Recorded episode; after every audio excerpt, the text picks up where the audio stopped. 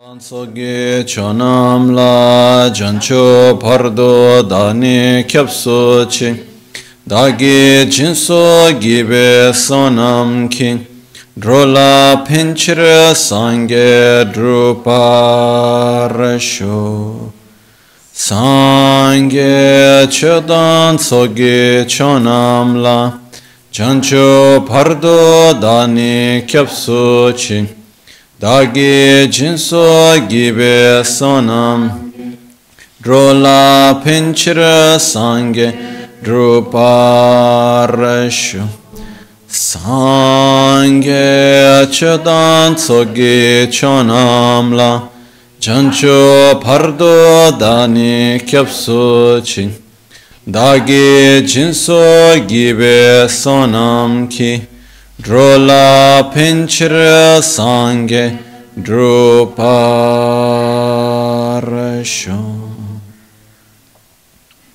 Nel Buddha, nel Dharma e nel Sangha prendo rifugio fino all'illuminazione. Con la pratica della generosità e delle altre perfezioni possa ottenere lo stato di Buddha per il beneficio di tutti gli esseri senzienti.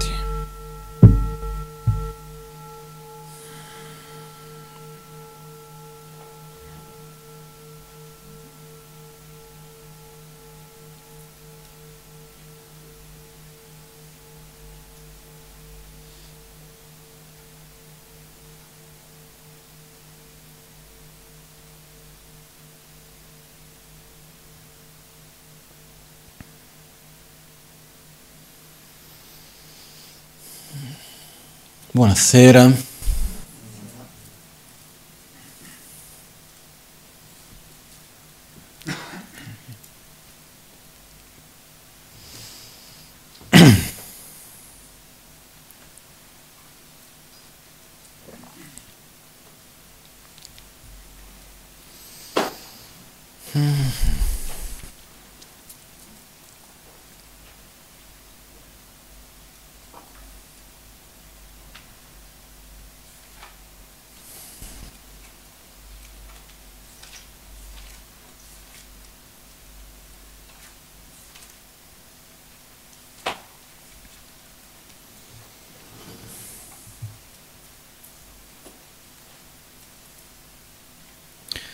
Uno dei punti più importanti nella nostra vita in generale, ma non solo nella nostra vita, ma possiamo parlare anche da un punto di vista della società, da un punto di vista dell'economia, da un punto di vista dell'arte, politico, religioso, praticamente su quasi, potremmo dire, tutti gli aspetti che viviamo nella nostra vita sia a livello individuale che collettivo, riguarda il paradigma, riguarda la visione di mondo che noi abbiamo.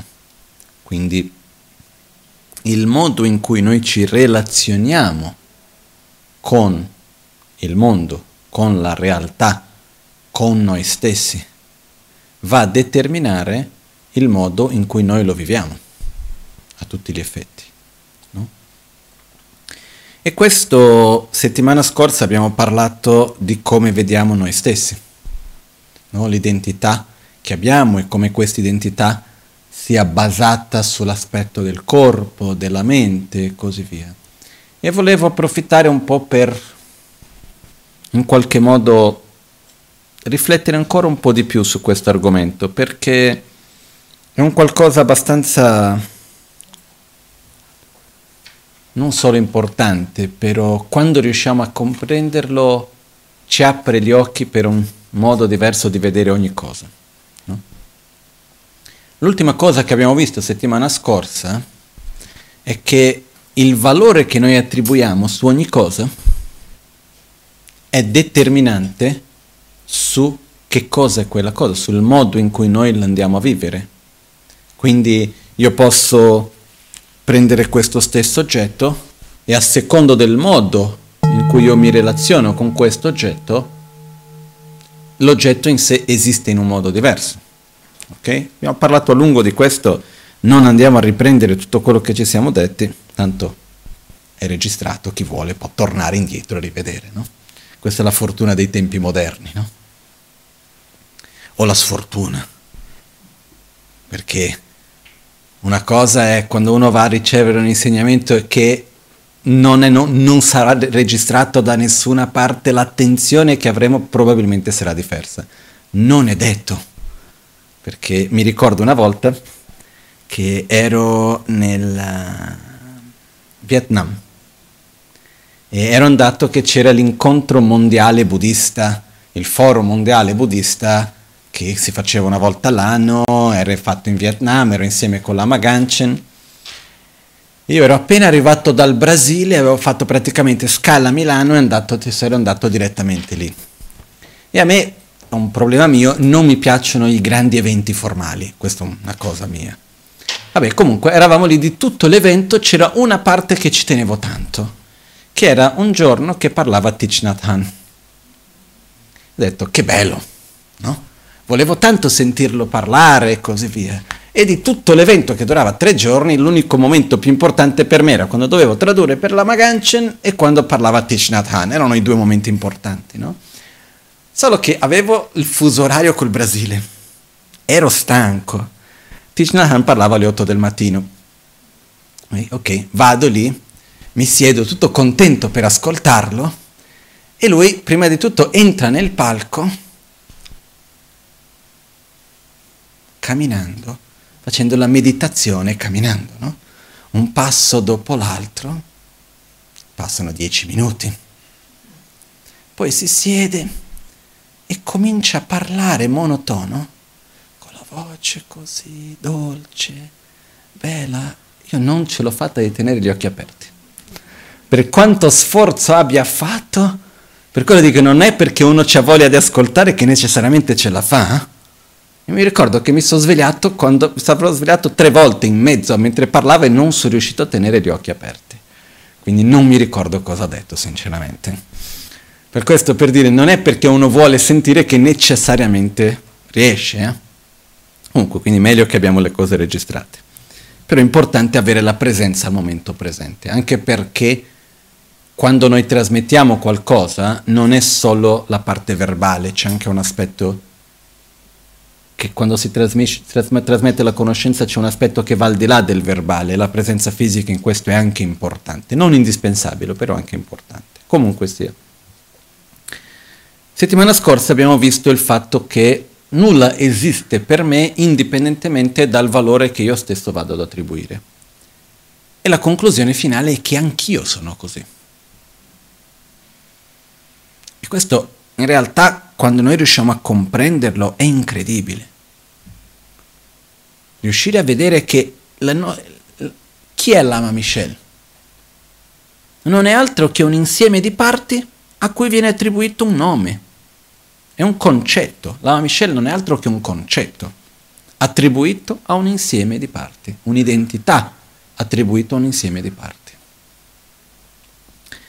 Le parti sulle quali noi andiamo ad attribuire la nostra identità sono praticamente il corpo e la mente,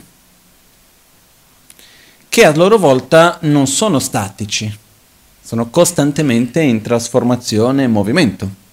Perciò noi mettiamo insieme le varie esperienze e cerchiamo di dire io sono questo, io sono quello. E immagino che ognuno di voi, che siete qui o che siete a casa, comunque tutti noi abbiamo degli aspetti della nostra propria identità contraddittori, o no? Perché? Perché siamo un po' schizofrenici? In realtà semplicemente perché? Perché il nostro essere non è una cosa statica, ma noi siamo fatti di tanti aspetti e questi aspetti sono in movimento e non sempre sono uguali o coerenti. Io in un certo momento sento una cosa, però penso un'altra e noi mettiamo l'insieme delle cose per cercare di capire. E certe volte noi attribuiamo io a una parte e altre volte noi attribuiamo io a un'altra parte di noi. quando noi siamo un insieme di tante cose. E su questo Buddha ha usato come base per conoscere chi siamo cinque punti. Cose che molto spesso andiamo a ritrovare negli insegnamenti buddisti, ma che non spesso approfondiamo il loro significato.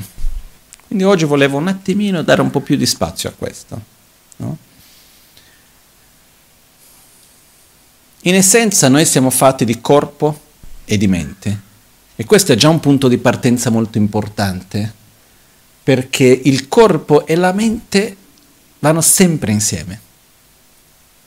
Io mi ricordo una volta che ero insieme con Lama Ganchen in un congresso in Olanda, dove lui era uno degli orato- oratori, si dice in italiano, no? uno degli speaker, e prima di cominciare il momento di parlare c'erano momenti nei quali i vari speaker erano lì insieme, quei, momenti in cui uno si trova insieme e non si sa molto cosa dire, così via. Poi la Magancia non era una persona che piaceva stare lì a fare chiacchiere inutili, quindi era lì un po' così.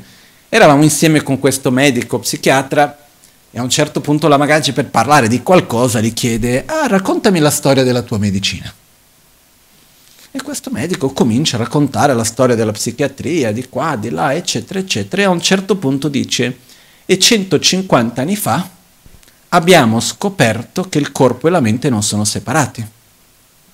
Ci guardò così. E un po' con un sorriso dietro dice, vabbè, Buddha l'ha detto 2500 anni fa, no? È così ovvio. In alcuni testi buddisti dicono, il corpo e la mente vanno insieme. Basta vedere che quando senti tristezza escono lacrime dai tuoi occhi. No? Se non ci fosse una correlazione fra corpo e mente non dovrebbe esserci questa relazione. No? Perciò noi siamo fatti di corpo e di mente. E corpo e mente a tutti i livelli, grossolano, sottile o molto sottile, vanno sempre insieme. Molto sottile è il livello che va da una vita all'altra. Quindi quando si muore, ciò che continua da una vita a un'altra è sia la mente molto sottile, il cosiddetto continuum mentale, ma che è inseparabile dal cosiddetto corpo molto sottile, che è come se fosse un'energia molto sottile, okay? che sostiene la nostra mente molto sottile. Il corpo è sempre ciò che sostiene la mente e la mente è ciò che direziona il corpo. Questo è uno dei rapporti importanti da capire. È un po' come io, se usiamo l'esempio moderno di una macchina, la macchina porta il guidatore, però la macchina non va lì dove il guidatore non la direziona. No? L'esempio tradizionale funziona un po' meglio che quello del cavallo e del cavaliere. Perché quello che succede è che quando si va a cavallo, il cavallo anche si abitua a prendere certe strade. Io da bambino andavo tantissimo a cavallo, fino a che avevo 12 anni, poi sono andato in India, non mi è più capitato più, però da piccolino andavo tantissimo a cavallo e mi ricordo che dopo di un po' il cavallo conosceva già i cammini, i percorsi, no? E c'è un momento nel quale uno anche può lasciare andare, il cavallo va dove vuole praticamente. Il nostro corpo in qualche modo impara dei percorsi anche se inizialmente sono creati dalla mente. Una volta che ha imparato quei percorsi si fa fatica a farlo cambiare percorso, perché ormai si è abituato su quel percorso lì. Però si dice che il cavallo, quando si fa il rapporto corpo e mente, il corpo è come un cavallo cieco e la mente è come il cavaliere che è paralizzato e non può camminare. Quindi il cavaliere non può arrivare dove il corpo non lo può portare, dove il cavallo non lo può portare, mentre a sua volta il cavallo non sa dove andare. Perciò non dobbiamo separare le due cose, non dobbiamo separare corpo e mente. Anche nel percorso spirituale non è un percorso mentale punto e basta. Non è per nulla che esiste una postura di meditazione non è per nulla che la nostra dieta ha un effetto su di noi, non è per nulla che parliamo di canali, venti, chakra, eccetera, che sono cose fisiche quelle, non riguardano la mente. Perché? Perché esiste un rapporto diretto fra corpo e mente e insieme con questo esiste anche un rapporto molto forte con l'ambiente. No? Può sembrare strano, però esiste un giorno del mese e un orario per raggiungere l'illuminazione. Ma come?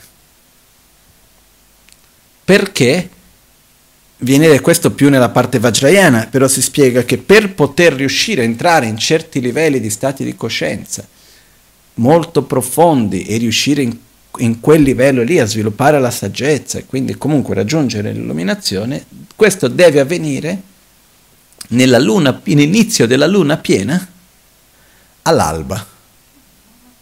No? Quindi uno quando si spiega le varie tecniche, uno deve passare tutta la notte in meditazione di un certo genere ed è il momento dell'alba, quando il sole comincia a sorgere, che c'è quel momento di più energia, di più forza, ed è come se uno utilizza la forza della natura anche per generare qualcosa di interno. Questo per dire che esiste un rapporto diretto fra corpo, ambiente e mente.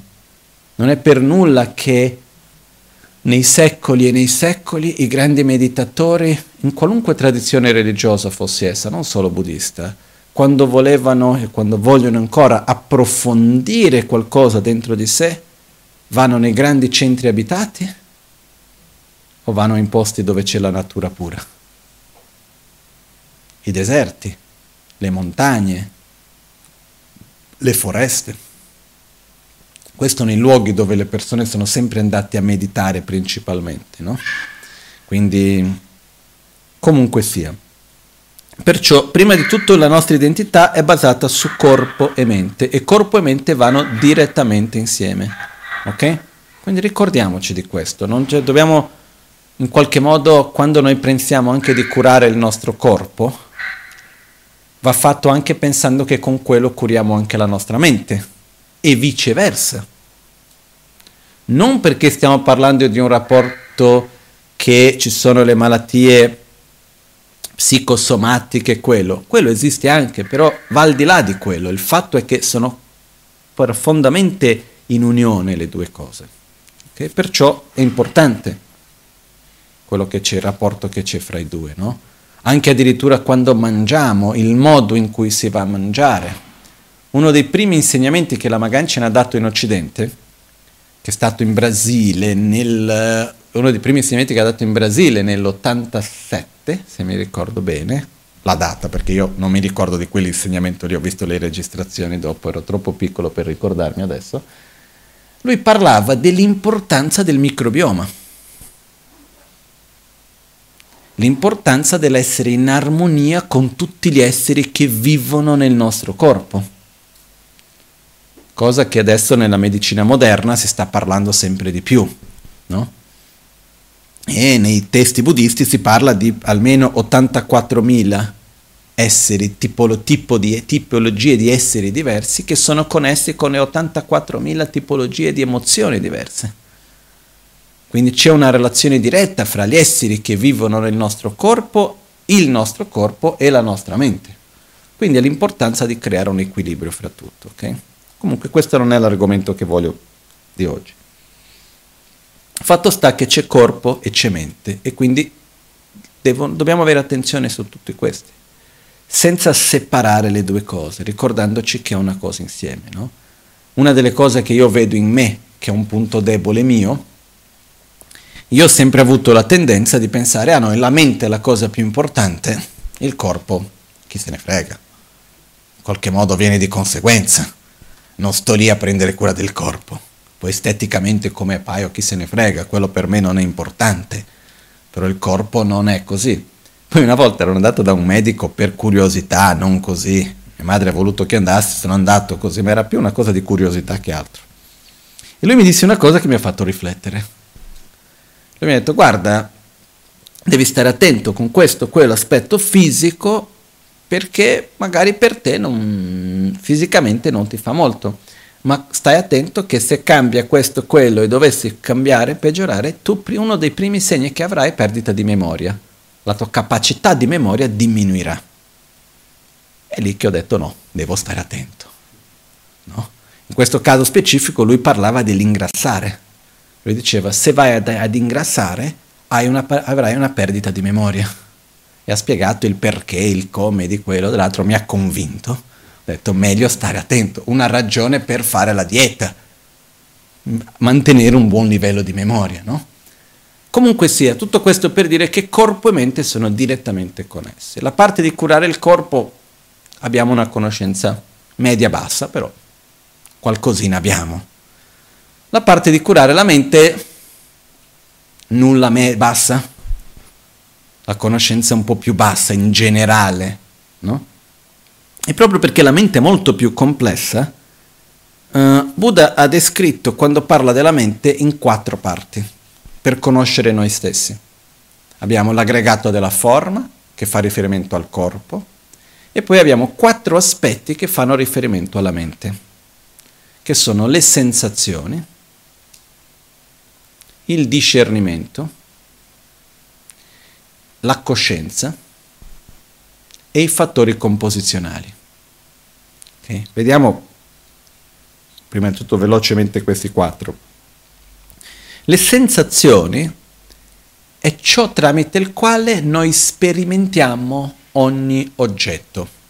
Per oggetto si intende dire ciò che vedo, ciò che ascolto, gli odori, gli oggetti dei cinque sensi più il senso della mente, quindi i sei oggetti. Perché noi abbiamo i nostri cinque sensi più il senso della mente. Gli oggetti dei sensi, del senso della mente qual è? Del potere sensoriale mentale? Ricordi, immagini mentali proiettate verso il futuro, immagini mentali proiettate nel presente, tutto questo sono immagini mentali. Ok? Quindi noi abbiamo sei sensi. Di questi nostri sei sensi, in relazione a ognuno di questi sensi ci sono i loro oggetti, quindi abbiamo forma, suono, odore, gusto, tatto e immagini mentali. Chiaro fin qui, no? Tramite quando entriamo in contatto con ognuno di questi, inevitabilmente sorge una sensazione. La sensazione è ciò tramite il quale noi andiamo a sperimentare l'oggetto. Ok? Per essere più precisi, avviene nel seguente modo. Abbiamo prima di tutto quello che viene chiamato contatto, in tibetano rekpa. Contatto è l'unione di tre cose. C'è oggetto sensoriale, quindi o forma, suono, così via. Potere sensoriale, vista, udito, fisico, e coscienza sensoriale, che è la parte della nostra mente che percepisce direttamente il potere sensoriale. Ok? Quindi viene chiamato la cognizione diretta, visiva, uditiva, eccetera. Quando ci sono questi tre insieme, uno percepisce, l'osservatore riesce a percepire l'oggetto. Perché se l'oggetto c'è, però io ho gli occhi chiusi, non riesco a percepirlo. Se la forma c'è, però in qualche modo la coscienza visiva non è attiva, non lo posso percepire. È quello che succede quando uno fa un'anestesia. Esiste il tatto, esiste il potere sensoriale della pelle, ma il contatto fra il potere sensoriale e la coscienza sensoriale viene tagliato, bloccato, quindi uno non sente. Ok? Perciò abbiamo uno dei punti principali alla sensazione. Sensazioni esistono di tre tipi, piacevoli, spiacevoli e neutre. Le sensazioni piacevoli praticamente sono tutte le sensazioni che abbiamo, vogliamo che non finisca e che quando finisce vogliamo che torni al più presto. Le sensazioni spiacevoli sono quelli che mentre ci sono vogliamo che finisca il quanto prima e quando finisce vogliamo che non torni più. Le sensazioni neutre sono quelle a cui siamo indifferenti, che continui o meno. Ok? Uh, per questo anche certe volte, per esempio, a me mi è già capitato di avere una forte emozione, di piangere, però di osservare me stesso e dire ma cosa sto sentendo? E vedere che non avevo sofferenza. Perché? Perché io non volevo che quella sensazione finisse. Non avevo la sensazione, non avevo quella cosa, non voglio continuare a sentire quello che sto sentendo. Quando finisce non voglio più sentirlo. Quindi era uno stato emotivo, dove c'era una certa sensibilità, eccetera, però che non era insieme con sofferenza, perché la sofferenza inevitabilmente è quando noi vogliamo che qualcosa finisca al più presto e che non torni più. Chiaro questo? Okay? Perciò questa è sensazione, piacevole, spiacevole, ok? E neutra. Ricordiamoci, la sensazione è ciò tramite il quale noi sperimentiamo ogni cosa. Poi torniamo alle sensazioni. Qui abbiamo sensazione. Il secondo aspetto della mente è il discernimento. Discernimento è un aspetto nostro molto concettuale. È la parte della nostra mente razionale.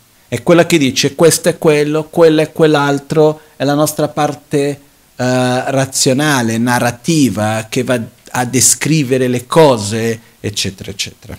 Ok? E qui anche il discernimento è di estrema importanza, perché è tramite il discernimento che noi andiamo a giudicare ogni cosa e dire che cosa è dare i nomi. Poi abbiamo l'altra parte che vengono chiamati fattori composizionali. Fattori composizionali sono tutti gli altri aspetti della nostra mente che compongono un po' la nostra personalità. All'interno di questo c'è il desiderio, c'è l'avversione, all'interno di questo c'è il sentimento che poi andiamo a chiamare di amore piuttosto che all'interno di questo c'è la paura, c'è l'aspirazione, uh, ci sono quelli che vengono chiamati gli altri 49 fattori mentali, sono aspetti che compongono la nostra mente, un po' la nostra personalità. E il quinto, il quarto di questi quattro, il quinto dei cinque, è quello che viene chiamato coscienza. Coscienza è il flusso mentale, okay? che a sua volta ha tante caratteristiche all'interno. Se, fo- se dovessimo usare termini un pochettino più tecnici, la coscienza è quello che viene chiamato di mente primaria e gli altri fanno parte di quelli che vengono chiamati fattori mentali. Mi spiego meglio. Noi possiamo avere fino a sei flussi mentali contemporaneamente. Che sarebbero? Con esso la, la coscienza visiva, auditiva, olfattiva, gustativa, tattile e mentale. Ok? Noi non riusciamo ad avere due coscienze visive allo stesso tempo, o due coscienze gustative, o tattili, o mentali allo stesso tempo. Abbiamo un flusso mentale che percepisce i nostri sei sensi all'interno di questi pensieri, di queste percezioni che abbiamo, ci sono tante caratteristiche. Ci sono sensazioni, c'è del discernimento, c'è dell'attrazione, c'è dell'avversione, ci sono tanti tanti aspetti che sono un po' i colori che vanno a determinare quello stato mentale, che vengono chiamati fattori mentali. Ok? Qualcuno dirà, ma perché stai dicendo tutte queste cose? Perché siamo complicati. Noi non siamo così semplici, abbiamo tanti aspetti. E quando noi vogliamo comprendere noi stessi, dobbiamo capire che abbiamo un corpo. E questo corpo non è solo il risultato di cosa ho mangiato oggi, è il risultato di tutto ciò che io ho vissuto in questa vita. Ed è il risultato anche delle, delle vite dei miei antenati. Perché io porto nel mio corpo oggi aspetti che vengono dai miei genitori, dai miei nonni, dai miei bisnonni e tutto il resto, inevitabilmente questo. Eh? Quindi non è così semplice neanche capirlo. Le sensazioni sono quello che è, è il nostro punto principale per determinare se a noi ci piace una cosa o meno, spesso. È uno dei punti più profondi tramite il quale noi andiamo a giudicare se una cosa è andata bene o è andata male, se è buona, se non è buona. Principalmente avviene tramite la nostra sensazione. Ok? Però la difficoltà che abbiamo molto spesso è che noi andiamo a unire sensazione con discernimento. Poi entrano anche fattori composizionali. Mi spiego meglio se usiamo un termine più occidentale, no? che stavo leggendo un po' di tempo fa, parlava del, io leggevo in inglese, quindi in italiano cerco di tradurre, l'io che sperimenta, l'io sperimentale, non è la parola giusta, in inglese era experiencing self, l'io che sperimenta, e l'io narrativo. Se noi traduciamo un po' questo concetto nella visione buddista, noi abbiamo la parte che la nostra identità è fatta del corpo, delle sensazioni, del discernimento, dei fattori composizionali e della coscienza. Il punto è che mentre noi siamo fatti di tutti questi aspetti, molto spesso noi ci identifichiamo con uno di questi, invece di capire che siamo un insieme. Ok? Perciò io posso avere una sensazione piacevole verso quest'acqua, però concettualmente non mi piace. Perché io ho una storia che vado a creare, che quella volta che ho bevuto l'acqua sono stato male e quindi io non posso più bere acqua. O la vecchia storia della zuppa chi si ricorda la storia della zuppa? Io l'ho raccontata, c'è stato un periodo che ho raccontato tante volte la storia della zuppa e da un po' che non la racconto. No? Però è un esempio chiaro di questo. Io, per qualche strana ragione, per un periodo della mia vita, adesso da quando ho cominciato a raccontare quella storia ancora ero lì, adesso sono andato oltre. Era un periodo della mia vita nella quale io mi ero dato l'idea che a me non mi piaceva la zuppa. Per niente Dipende, se era una notte fredda, una zuppa potrebbe anche stare. Però a pranzo la zuppa proprio non ci sta. Ancora oggi faccio un po' fatica, però sono cambiato. E un giorno ero andato in Olanda c'era un congresso molto bello, era, quel giorno era il giorno del pre-congresso aperto al pubblico dove era una riunione solamente fra i partecipanti che dovevano parlare, una trentina di medici, molto interessante, c'è stata una giornata veramente interessante. E a pranzo in Olanda cosa ti danno? Zuppa. Io ero lì, stavo mangiando la zuppa, cosa devi fare? Vabbè, che non mi piaceva, però non è che so lì che faccio la resistenza contro la zuppa a pranzo, no? Ok, ero lì che stavo mangiando la zuppa e a un certo punto viene un'amica che mi conosceva abbastanza bene, viene e dice, ah, come va il pranzo, no? ho detto, zuppa per pranzo, cosa vuoi che sia, no? Però la cosa più assurda è che mentre dicevo che, che schifo di pranzo, la zuppa per pranzo, mi stava piacendo. Quindi la mia sensazione era piacevole, ma il mio discernimento diceva a me non mi può piacere la zuppa. Perché a me non mi piace la zuppa. E se mi sta piacendo questa zuppa c'è qualcosa che non va. Finito di mangiare quella ciotola di zuppa, il mio istinto è stato voglio di più. Cosa ho fatto? Non l'ho presa. Perché? Perché a me non mi piace la zuppa. Quell'evento mi ha fatto riflettere tanto perché dopo, per fortuna, mi sono messo a riosservare, a rivivere un po' la giornata, a osservare quello che è accaduto. E io ho visto che lì c'era un conflitto molto chiaro fra quello che era la mia esperienza diretta del momento, la mia sensazione, e quello che era una identità basata su un'immagine di me stesso che non corrispondeva più in quel momento. Però alla fine quale dei due ha parlato più forte? L'attaccamento all'identità. E noi siamo pieni di cose così. Pienissime. Finché a me mi piace la, non mi piace la zuppa, eh, dipende, se devi vivere in Olanda meglio cambiarlo, però in generale non è così grave. Però quando comincia ad essere, io sono una persona sola, nessuno mi vuole bene, um, generare tanti altri, come si dice, etichette che andiamo a dare a noi stessi, che io sono così, anche quando la nostra esperienza diretta è diversa, noi diciamo c'è qualcosa che non va col momento presente, perché io non sono questo. E noi subito ritorniamo in quell'identità lì a cui noi siamo profondamente attaccati. Perché la sensazione inevitabilmente è fluida e noi la vediamo. Oggi sento una cosa, domani sento un'altra e continuamente è così. E poi c'è un altro discorso riguardo la sensazione che aggiungo in mezzo, ok?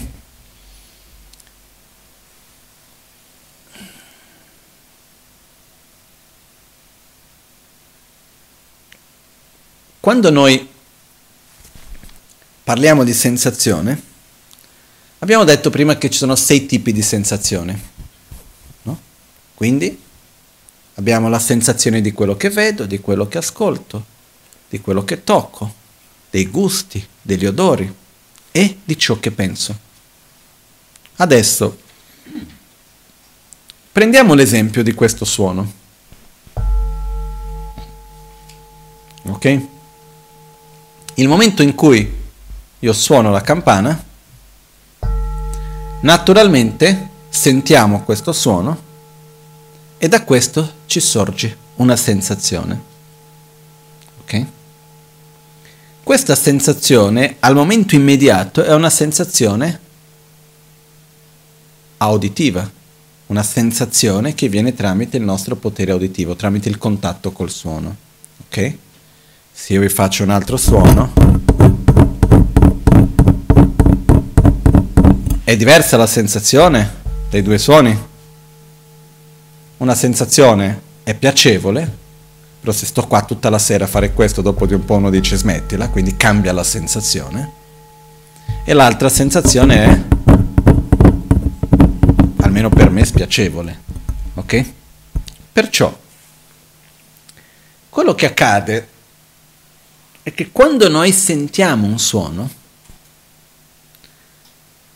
subito nel nanosecondo dopo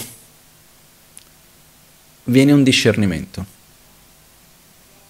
Noi andiamo a collegare quel suono con esperienze del passato. Perché io sono sicuro se chiunque di voi avesse avuto un'esperienza molto brutta e profondamente sofferente nella vostra vita, connessa con questo suono, la sensazione non sarebbe piacevole. Ok? Così come noi andiamo a connettere con cose relative anche al futuro. Ok? Perciò, quando noi abbiamo, entriamo in contatto con qualunque oggetto, la prima sensazione immediata è una sensazione puramente fisica, così per dire però subito dopo avviene un discernimento. Quel discernimento che cos'è? Quello è il suono della campana, la campana che mi suonavano per farmi svegliare al mattino presto che non mi piaceva. O questa era la campana che si suona quando fa la meditazione, quindi vado a collegare con qualcosa di positivo. Perciò cosa succede? Quando noi andiamo a dare, attribuire un nome, il nostro oggetto di percezione a quel punto quale diventa? La vibrazione del suono nell'aria o un'immagine mentale che abbiamo attribuito? Un'immagine mentale. Su quell'immagine mentale cosa sorge? Una sensazione. Molto spesso quando noi vediamo che in una detta situazione c'è una sensazione spiacevole o piacevole, molto spesso è una sensazione mentale, non è una sensazione fisica. Che ciò che ha generato quello, il gancio è stato un qualcosa di fisico, però l'oggetto sensoriale in realtà è mentale. Non so se mi spiego bene questo. Chiaro o no? Ok? Perciò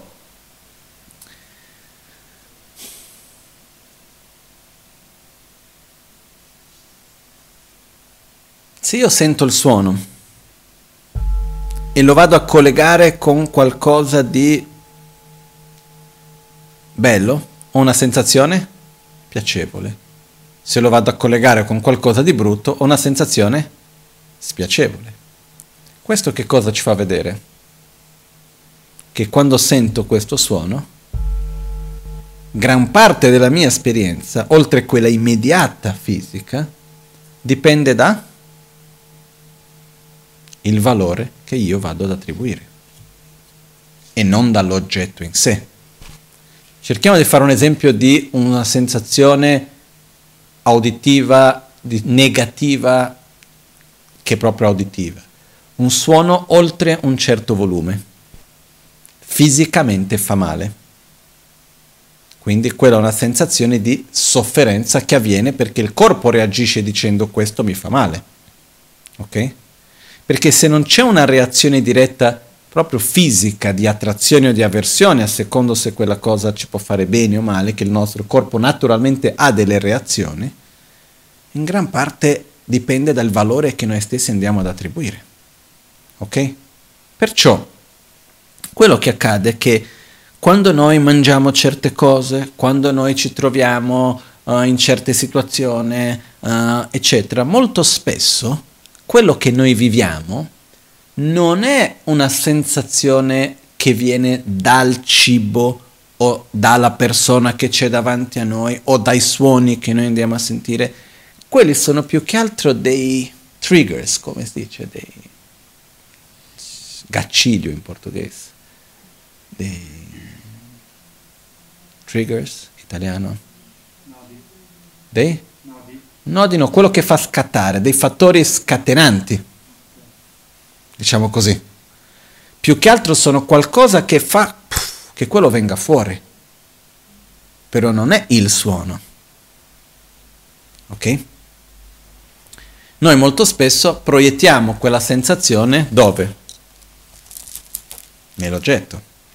Perché se io mi accorgo che in realtà io quello che ho è una memoria di qualcosa che mi è accaduto nel passato, tramite la quale io non vivo bene quello che succede nel presente.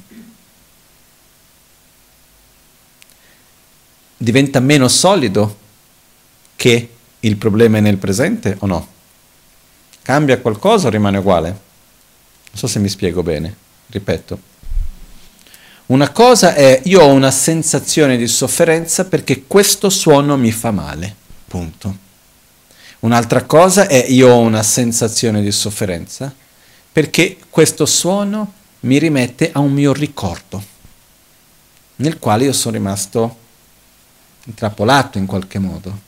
Quindi riconnettermi con quell'esperienza del passato mi fa riviverla in qualche modo e quindi io ritorno a soffrire perché non sono riuscito veramente a digerirla bene, non sono riuscito a superarla veramente. Perché quando ho vissuto quel momento l'ho vissuto male e sono rimasto bloccato lì. Questo nella nostra vita succede continuamente.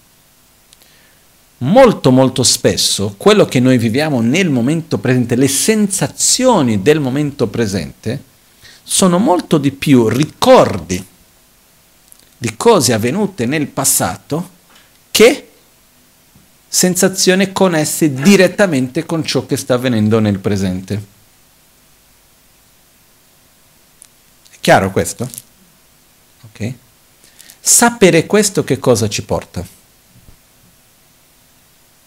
Almeno per me, capire che quello che sto sentendo non è un risultato di ciò che io ho qua, non è, il problema non è quello che c'è solido qui nel momento presente, ma è un ricordo e non è altro che un ricordo. In questo momento va tutto bene, c'è solamente il ricordo di qualcosa del passato.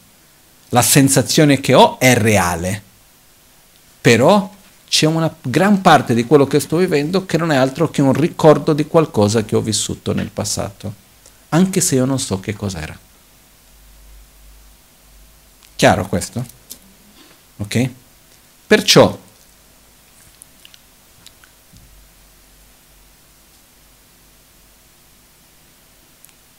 una parte di noi sperimenta, allo stesso tempo una parte di noi giudica, dà dei nomi, cerca di spiegare le cose, cerca di mettere una parte insieme con l'altra.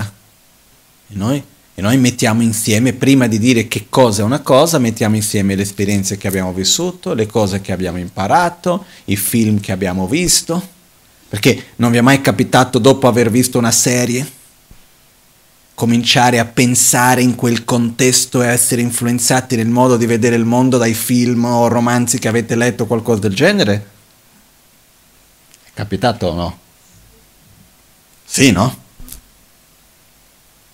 Io mi ricordo quando ero in monastero una volta che l'unico contatto che avevo per un periodo con cose un po' diverse di quello che era gli insegnamenti buddisti, eccetera, io leggevo letteratura in portoghese di uno scrittore chiamato Machado de Assis.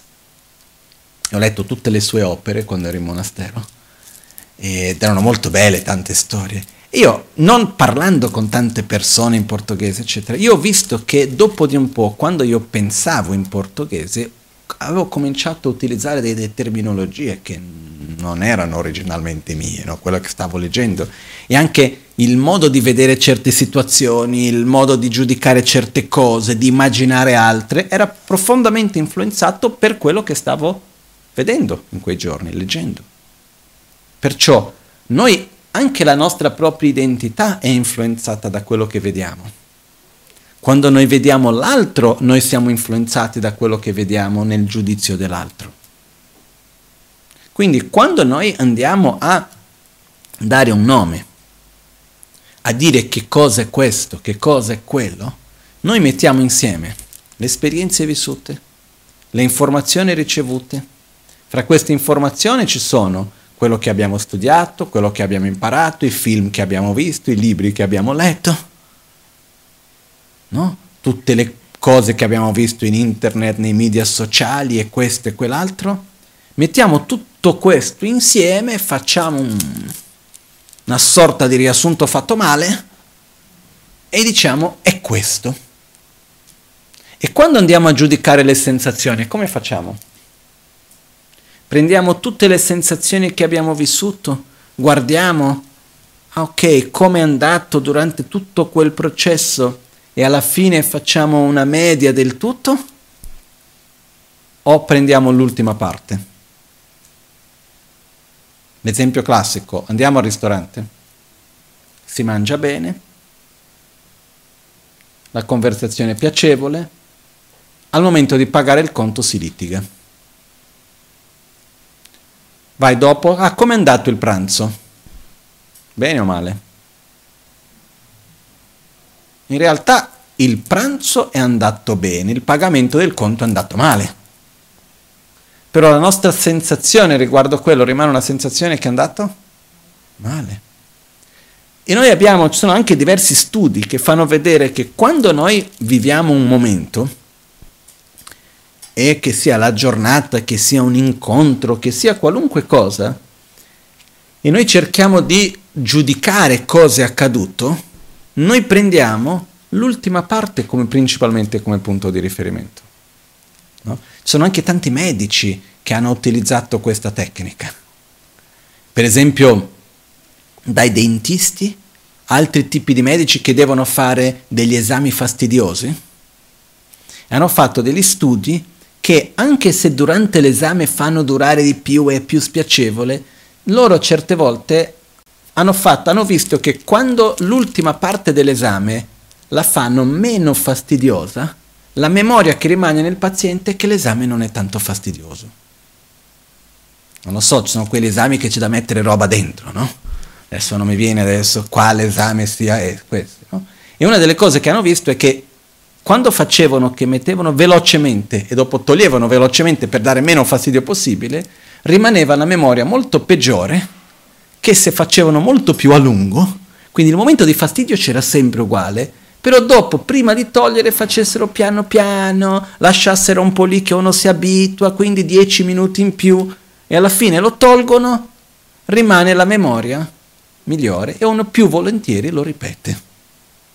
Ci sono tanti studi fatti su questo.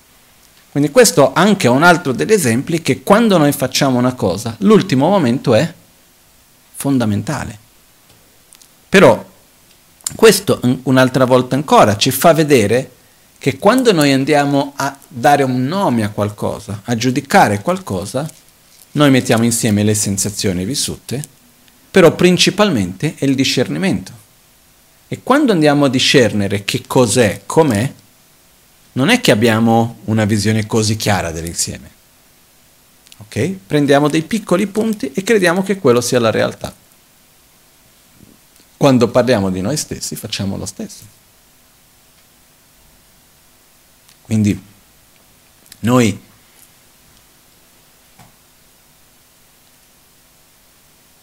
viviamo momenti piacevoli, ci aggrappiamo a questo perché ogni volta che c'è una sensazione piacevole, la reazione naturale è attrazione. Ogni volta che c'è una sensazione spiacevole, la reazione naturale è avversione. E qui c'è un punto importante anche, che questo viene in uno degli insegnamenti buddisti, uno dei testi fondamentali che viene chiamato l'Abhidharma Kosha, che ci sono cinque principali materie. Quando si studia la filosofia buddista si prendono tutti i sutra di Buddha, si dividono in cinque materie principali. Una di queste viene chiamata Abhidharma Kosha, dove c'è tutto lo studio della, dei fenomeni, della cosmologia e la parte dello studio della mente. Comunque sia, in questo Abhidharma Kosha uno dei punti riguarda perché Buddha ha, parla dei cinque aggregati e chiede ma perché Buddha ha descritto l'essere umano in cinque aggregati come base della nostra identità e non in due o massimo tre. Perché avrebbe potuto dire noi siamo fatti di corpo e mente. Bastava, ci sta, ci sta tutto.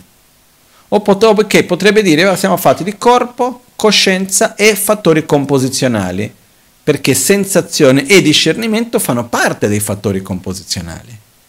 Perché di tutti i 51 fattori composizionali si è data così importanza per la sensazione e per il discernimento? Uno degli aspetti che viene spiegato è che la nostra identità molto spesso si basa sulle sensazioni e sul discernimento e gran parte delle nostre attrazioni e avversioni, attaccamenti e desideri si basano sulle sensazioni e sul discernimento. No? Viene anche detto che le persone più grezze, chiamiamo così, no? Quando uno pensa un po' meno in qualche modo, uh, le decisioni molto spesso nella vita vengono fatte principalmente sulla base delle sensazioni. Mi piace questa cosa o non mi piace? La devo fare o non la devo fare? Molto spesso la base di decisione se la devo fare o meno è se mi sento bene facendo quella cosa o meno. E quindi io vado a fare ciò che mi fa sentire bene. Quindi uh, attaccamento verso i piaceri del corpo, avversione verso sensazioni che non mi fanno bene. Ah, ma questo ti fa bene alla salute, ma non mi piace il gusto, non lo bevo. Perché? Perché la sensazione è la cosa più importante ah quella cosa fa bene, ah ma ho avuto una brutta sensazione, quindi la voglio evitare. Quella cosa so che mi fa bene, però non mi piace, quella cosa c'è una bella sensazione, so che mi fa male, però comunque lo voglio fare. E se noi vediamo, gran parte della nostra società si basa sulle sensazioni. No? Quante cose facciamo nella nostra società che sappiamo che fanno male all'ambiente, che fanno male in ultima analisi a noi stessi, che non fanno bene alla società, ma sono piacevoli. Ci sono o no? Ok? Però è piacevole. E sperimentare ciò che è piacevole è importante se mettiamo su una bilancia. È piacevole, però non fa bene. Qual è il peso maggiore? è piacevole, però nel lungo andare crea dei danni. È piacevole. No? Dall'altra parte mettiamo è spiacevole, però nel lungo andare fa bene. Cosa vince di più? Cosa ha più peso? La sensazione. Utilizzare la macchina fa male nel lungo andare. Sarebbe meglio camminare. No? Io oggi che stavo un po' in giro a Milano, tutti questi monopattini elettrici, bellissimi da una parte, però sempre di più vedi la gente cerca di camminare di meno. Ma perché questo? Perché noi partiamo da un presupposto che ess- dei, una delle chiavi della felicità è il minimo sforzo e il massimo conforto. Conforto che cosa vuol dire? Aumentare le sensazioni piacevoli, diminuire le sensazioni spiacevoli.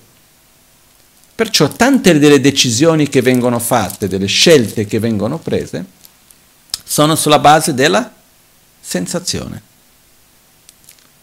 Perciò questo è un po', no? negli insegnamenti buddistici è, un, è un, esem- un, segno di, un, di una persona un po' più grezza, che si basa principalmente sulle sensazioni ed è la stragrande maggioranza di noi.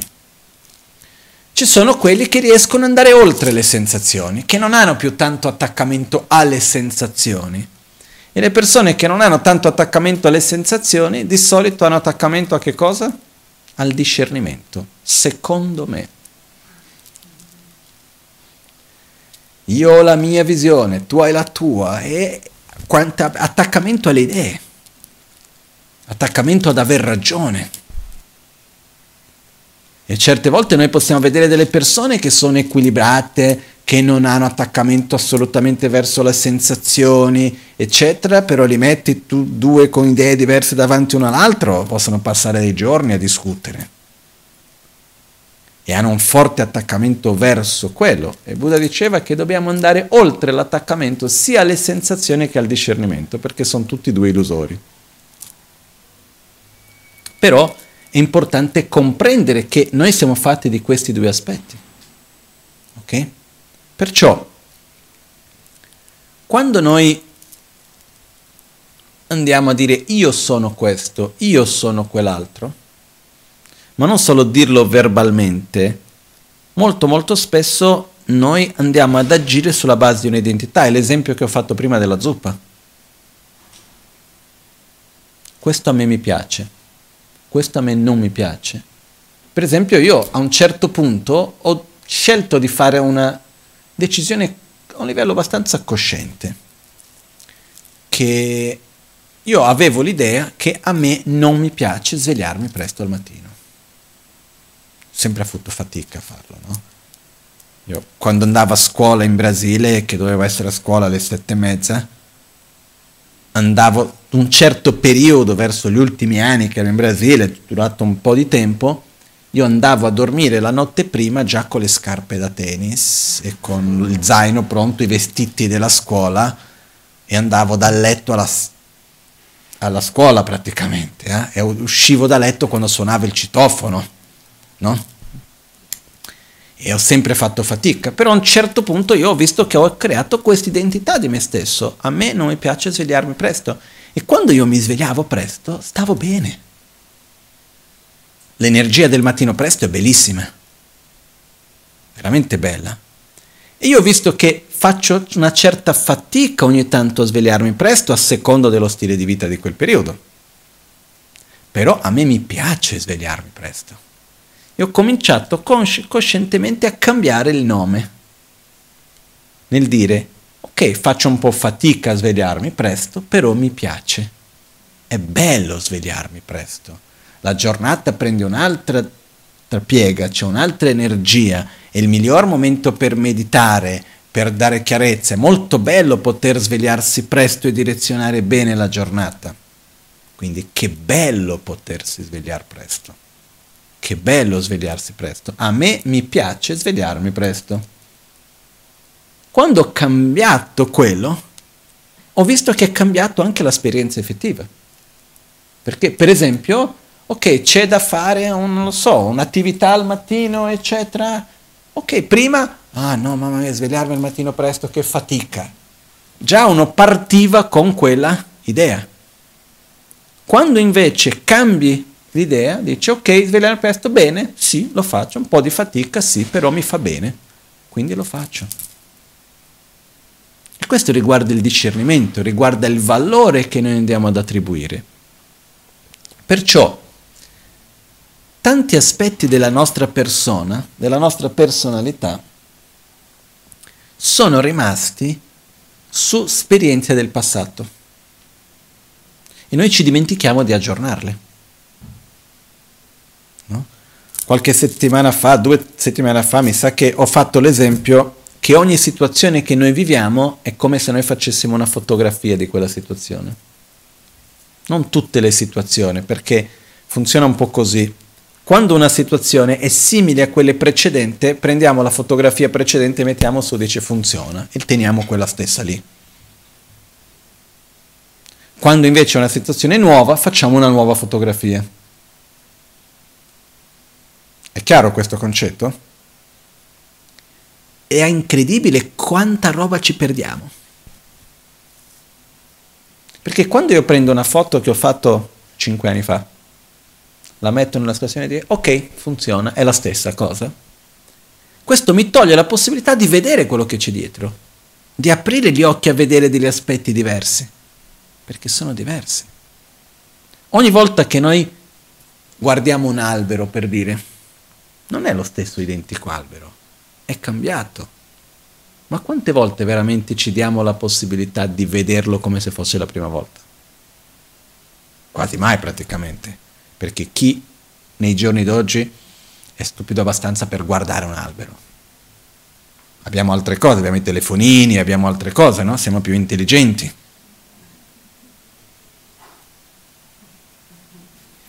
Ho dei dubbi, però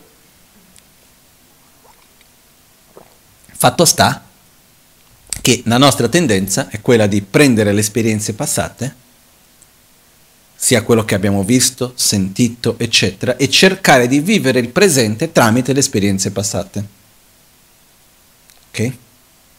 Poi quando c'è un'esperienza che non incastra bene, andiamo a fare una nuova fotografia, una nuova esperienza, un nuovo oggetto. Caso contrario, rimettiamo quelle del passato. Siamo fin qui? Perciò, con questo, quello che facciamo anche è che man mano che passano, passiamo davanti a queste esperienze, noi andiamo anche a in qualche modo identificare noi stessi. Quindi la nostra identità. Io sono cosa? Ciò che ho vissuto e sperimentato. Il problema è che man mano che passano gli anni, i giorni, i secondi in realtà, e di conseguenza gli anni, noi ci trasformiamo sono sensazioni diverse, discernimenti diversi, la nostra personalità cambia, il nostro corpo cambia, i nostri poteri sensoriali cambiano, la nostra coscienza cambia, siamo continuamente in trasformazione, però la nostra identità rimane bloccata su certe cose vissute. Perché così come quando io vedo una persona, cosa facciamo quando vediamo una persona?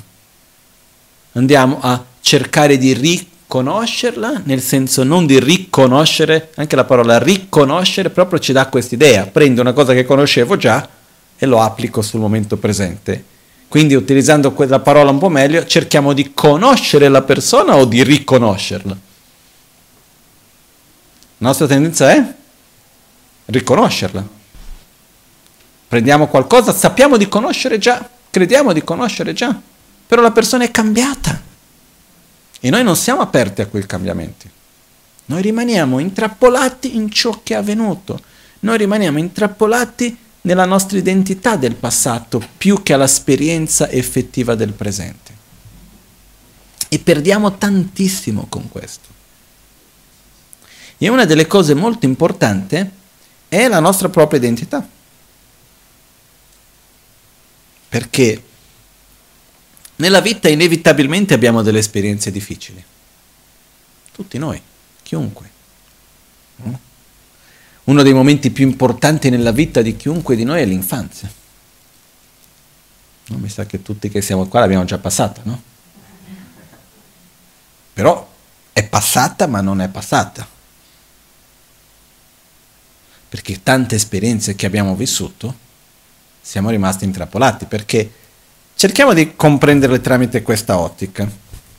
Noi quando abbiamo una nuova esperienza conosciamo qualcosa e quindi facciamo una foto di quella cosa lì e teniamo quella foto nel nostro archivio. Quando ritroviamo una situazione simile cerchiamo di riconoscerlo, quindi andiamo a fare una ricerca, prendere quella foto, metterla lì. Quando è che noi facciamo le prime fotografie? Nei primi anni di vita. No? La mente di un bambino piccolo sta facendo un sacco di fotografie e adattandoli e aggiornandoli e cercando di capire che cosa è il mondo. Non è per nulla che si dice che la identità emozionale di una persona si crea nei primi principalmente tre anni di vita, anche i primi sei, c'è chi dice sette. Qualcuno dirà ormai è andata. Sì, almeno per noi che siamo qui. Però abbiamo la scelta se facciamo consapevolmente, anche se non è facile, però abbiamo la scelta di capire che sono fotografie del passato, che stiamo cercando di riconoscere il presente tramite l'esperienza del passato. Però io sono cambiato da quando avevo sette anni, o no? Il contesto in cui mi trovo è cambiato o no? Quindi come posso io cercare di conoscere il presente tramite l'esperienza vissuta nel passato, quando io ero diverso, il contesto era diverso, era tutto diverso? Quanto mi posso affidare a quello? Da 0 a 10? Poco, eh? Molto poco. No? 3? 2? Dipende. Qualcuno dirà, ma io ho una buona memoria, 4? La realtà è che molto, molto, molto, molto, molto poco. Però noi basiamo la nostra esperienza del momento presente tramite quello.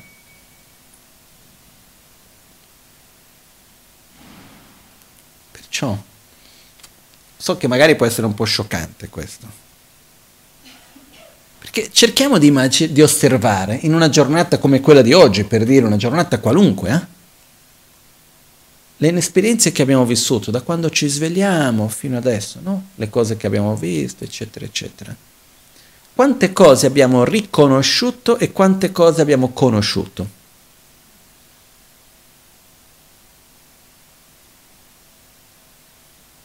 Togliamo la prima domanda, quante cose abbiamo conosciuto? No? C'era una pubblicità della IBM, no?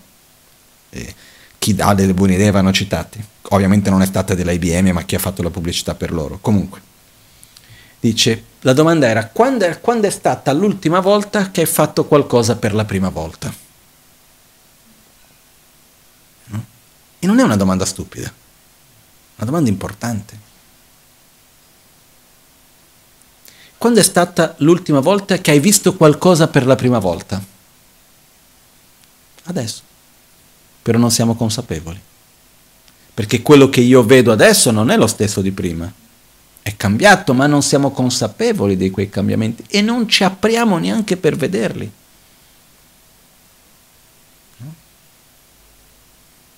L'altro giorno sono, sono, andato dal Bagnano in Toscana per tre giorni alla fine. Sono tornato, una persona che mi vedi tutti i giorni mi vedi, ah ma guarda come ti è cresciuta la barba. Ho detto, è che di solito, stando tutti i giorni insieme, uno non si accorge. No? Quando è che noi vediamo i cambiamenti? Quando è che noi ci apriamo per vedere i cambiamenti? Quando di solito i cambiamenti sono tali che l'immagine dove eravamo rimasti non si appiccica più. Perché un po' li aggiorniamo l'immagine, eh? però spesso no. Il punto che voglio arrivare principalmente è che noi dobbiamo essere consapevoli che noi viviamo il presente tramite le immagini generate nel passato. E che ci sono tante esperienze, tante realtà che noi non riusciamo a vedere e di conseguenza non riusciamo a sperimentare e vivere perché noi non cerchiamo di conoscere ma di riconoscere. anche quando vediamo una persona. Noi crediamo di conoscere l'altro. Molto spesso non è così. Perché siamo rimasti attaccati a un'immagine di un momento, di una fotografia fatta nel passato. Quante volte non è capitato nella nostra vita, immagino magari a tutti, non lo so, eh? che magari a un certo punto con fatica, dopo tanto tempo, riusciamo a fare un cambiamento in noi stessi? Che l'altra persona l'ha sempre voluto? E quando riusciamo a fare il cambiamento l'altro ormai non ci crede più. E dice, ma tu non sei così. Dice, finalmente ce l'ho fatta. E adesso vuoi dire che io non sono così. Perché? Perché l'altro è rimasto attaccato all'immagine precedente. Mentre noi in realtà siamo trasformati. Ok? Perciò, ripeto ancora perché è importante, gran parte delle nostre sensazioni non avvengono tramite l'esperienza diretta del momento presente, ma tramite le fotografie fatte nel passato che vengono applicate al momento presente e che ci fanno riportare sensazioni connesse con il nostro passato. Ok? Quindi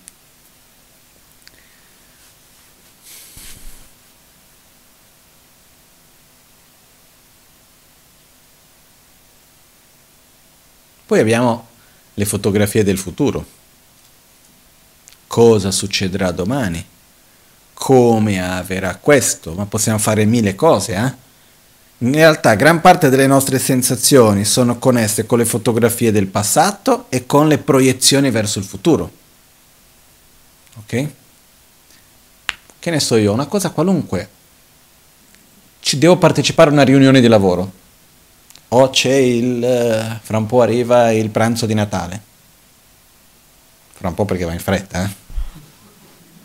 Fra un po' ci saranno già le lucine di Natale, ci manca poco. No? Cosa succede? Uno c'è e c'è un'aspettativa che viene con quello, si connette con quello. E uno immagina già oh che bello, oh che brutto. E già comincia a vivere quello. O non rimane totalmente neutro dinanzi, alla proiezione verso il futuro. Abbiamo delle sensazioni o no? Cerchiamo di dividere le nostre sensazioni. Quante sono in percentuale, se noi riuscissimo a farle, è un po' faticoso, però se noi riuscissimo a dividere in grandi linee, quante sensazioni riguardano esperienze dirette del momento presente? Quante sensazioni riguardano fotografie del passato, ricordi del passato proiettati nel presente? C'è una parte altra di sensazioni che sono direttamente ricordi verso il passato. Eh? Poi quanti sono le sensazioni connesse con una proiezione verso il futuro? All'interno di questo, quante sono le sensazioni fisiche effettivamente? Tante o poche? Sono poche, no? La cosa interessante è che quando riusciamo a diminuire l'attività mentale dal punto di vista di stare a rivedere il passato e proiettarci nel futuro, ci apriamo anche per gli altri sensi e riusciamo a sentire meglio gli odori, il gusto, il suono, riusciamo a vedere le cose in un modo più chiaro, a sentire il nostro proprio corpo. Esistono le, per esempio la sensazione tattile Esiste il tatto esterno, esiste anche il tatto interno. Quanti di noi riusciamo a sentire il nostro cuore battere? Non è facile. In realtà quella sensazione, dal mio punto di vista, esiste, però noi non siamo consapevoli. Perché siamo troppo presi con altre cose. Perciò quando noi riusciamo a vedere che gran parte delle nostre sensazioni vengono da un'esperienza, da un riportare il passato nel presente e dal proiettarci nel futuro, è così chiaro che se non altro queste sensazioni sono create da chi? Dal mondo che ci circonda o da noi? Qualcuno dice non è vero, non è stata creata da me, ma da quella persona che mi ha fatto vivere quella cosa, quindi adesso la proietto nel presente. Anche se quella persona ti ha fatto vivere quella cosa. anche se il tuo padre è questo, la tua madre è quello, il zio, la sorella, il fratello, la fidanzata, il fidanzato, il marito, la moglie, i figli, metti tutti quelli che vuoi dentro. Ti hanno fatto vivere tutto quello che hai vissuto. Diciamo che sì, sei la vittima, anche se non sei. Diciamo di sì. Ok? Una volta che io ho già vissuto certe cose, nel momento presente, che io vado a riproporle nel presente e proiettarle nel futuro, chi sta generando quella sofferenza, quella sensazione? Quelle persone o io? Io. No? È un po' quel discorso, no? Un po' sconnesso. Se c'è una cosa con un cattivo gusto e che lo mettiamo in bocca, qual è la scelta più saggia? Prima di tutto domanda, fa bene o fa male? ok? Però al di là di questo, parlando unicamente del gusto, mettiamo una cosa in, bu- in bocca proprio che non ci piace. O lo sputi o ingoi. Non è che tenerlo in bocca non è la cosa più giusta, no? E ci sono delle volte invece che io vedo questo. No? C'è una persona che ti dà fastidio al lavoro e perché la porti a casa? e poi dopo la porti a letto. Uno arriva a casa finalmente insieme col marito, con la moglie, con i figli, un momento un po' rilassato e di che cosa va a parlare? Perché tu non sai quella persona lì cosa ha fatto e come si è permesso e perché l'hai portata a cena. Se ti sta antipatica, lasciala a lavoro. No? E dopo vai a letto e stai lì a parlare, a pensare di quello. Ma perché? La porti pure a fare le vacanze? Sai quante volte non ho visto queste cose? Alcune persone li portano fino in Tibet.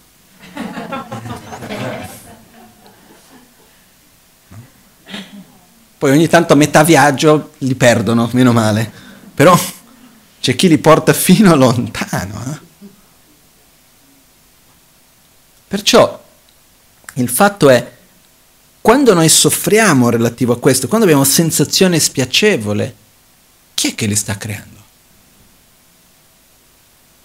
anche se la persona, l'altra persona ha avuto un comportamento che a me non mi è piaciuto, diciamo che sì, la colpa è dell'altra persona. Una volta che quel comportamento è finito, dall'istante successivo in poi, se io rimango male con quello, se soffro ancora con quello, chi sta generando quello? Me stesso.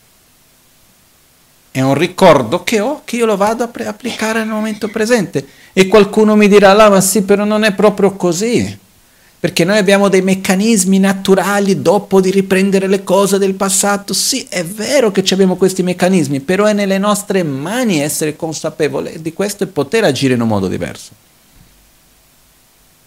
Se noi non avessimo la capacità di agire diversamente, è inutile stare qui a parlare. No, andiamo a guardare un bel film, a fare qualcosa che ci divertiamo. Non che non ci divertiamo qui, però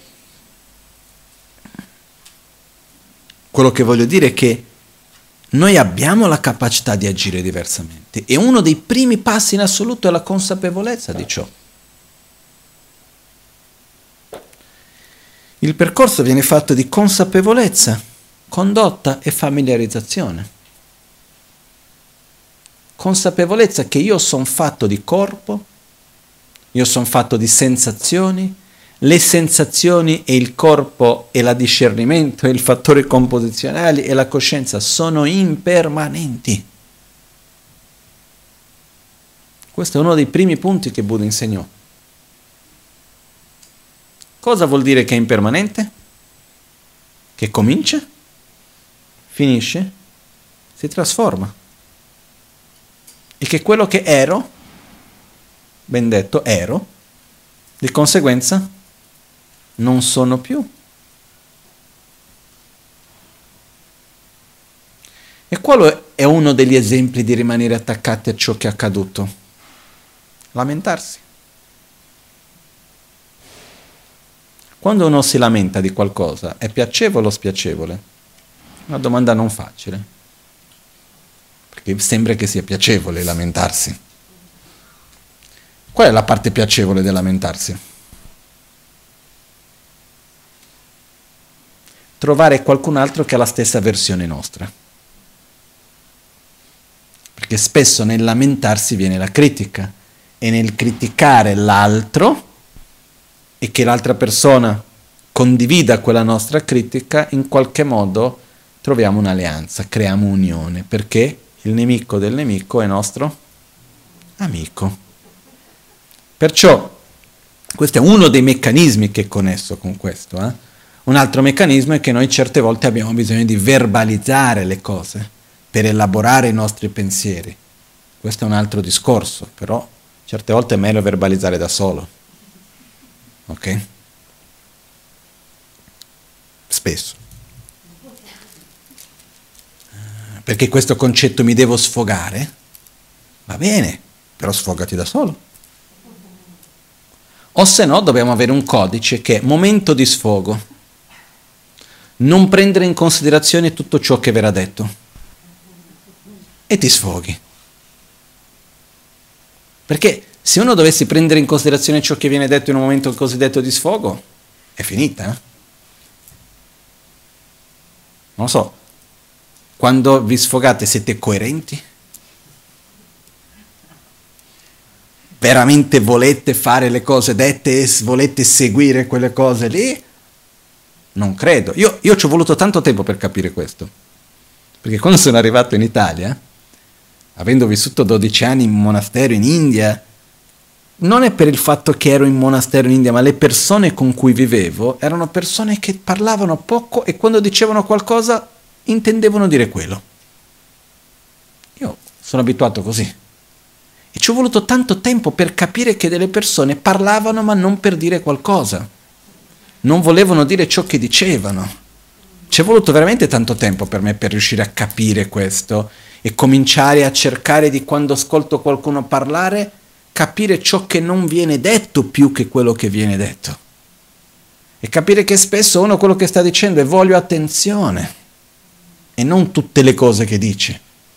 O spesso uno quando parla vuole semplicemente dire sono rimasto male o c'è qualcosa, no? Anche un'altra cosa che ho voluto tempo per capire.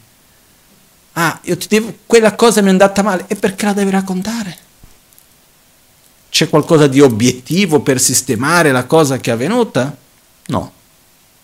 Però sono rimasto male. Hai eh, capito, ma è finita, no? Eh, ma sono rimasto male. E lascia lì. Invece no dobbiamo portarlo avanti.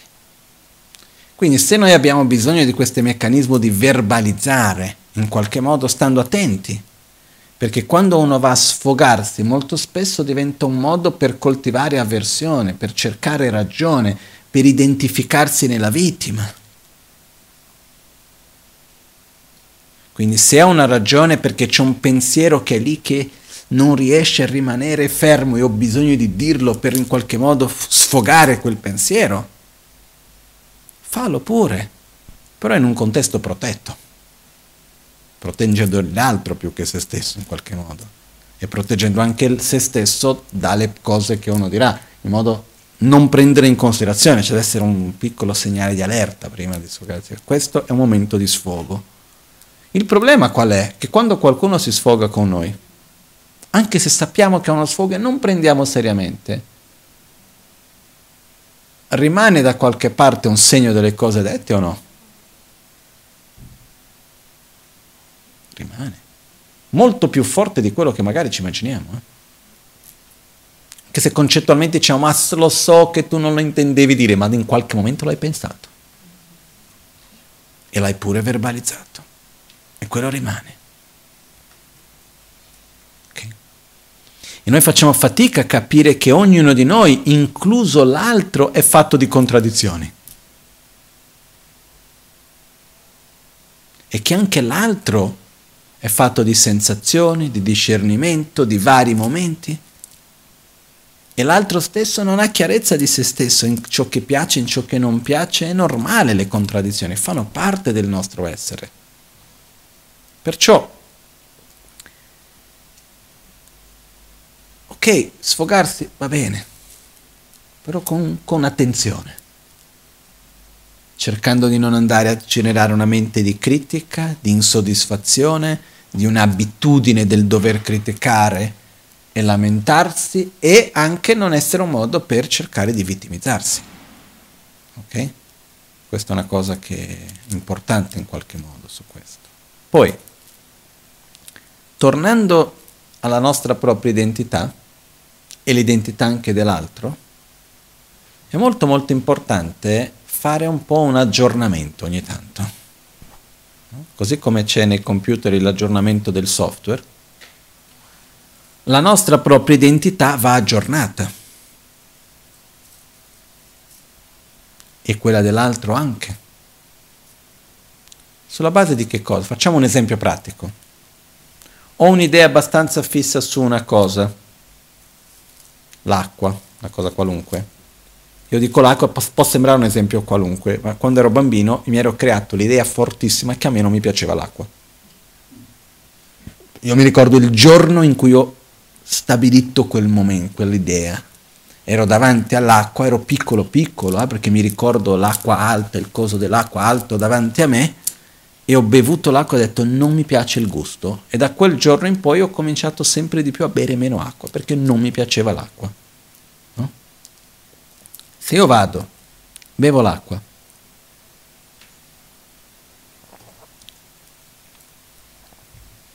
mi permetto di vivere la sensazione del momento e quindi di aggiornare la mia immagine. L'acqua mi piace, mi fa bene, mi sento bene quando la bevo. Poi dopo di un po' ritorno, a me non mi piace l'acqua rifaccio un'altra esperienza positiva e aggiorno la mia immagine su quello. Però dobbiamo ricordarci che non esiste solo un tipo d'acqua. Esistono tanti tipi diversi di acqua. Dipende quando la bevo, in quale temperatura si trova, se ho sette, se non ho sette. Sono tante le variabili che ci sono, quindi non posso dire mi piace l'acqua perché quest'acqua era buona Così come non posso dire non mi piace l'acqua perché quell'acqua non andava bene. Non so se qualcuno che qui si ricorda quando un giorno ero qua al Kumpen. Avevo tantissima sete, prendo l'acqua per berla, rimango bloccato, non ho manifestato tanto nella faccia per non far qualcuno sentirsi male, c'era acqua del mare. No? Per tutta una interdipendenza strana era arrivata acqua del mare qua, no? Non è perché quell'acqua non era buona da bere che vado a dire l'acqua fa schifo. Dipende da tanti fattori, o mi sbaglio? No? È come io bevo tutte le mattine un tè, mi piace il tè bianco. E questi ultimi giorni che non ero a casa, faccio il tè al mattino, lo stesso tè faceva schifo. Come mai? Vado a capire che era il problema dell'acqua cambio l'acqua, prendo un'altra acqua, rifaccio il tè, il gusto era tornato buono. Quindi cosa succede? Addirittura il tè o l'acqua che prendiamo come una cosa così, l'acqua, ha tante manifestazioni diverse. L'esperienza che ho al bere, se piacevole o spiacevole, dipende da innumerevoli fattori. Quanta acqua ho bevuto prima e tante altre cose. Se il, il discernimento dell'acqua è così complesso? E la chiarezza se mi piace l'acqua o non mi piace l'acqua, in realtà è così complesso? Perché sulla base di che cosa il nostro discernimento se a me mi piace l'acqua o no? Nell'insieme delle esperienze e le principalmente. Ok? Riusciamo a vedere quanto sia complesso il discernimento dell'acqua? Sia una cosa che mi piace o che non mi piace e tutto il resto, o no? Immaginiamo una persona. Quanto complessa è una persona?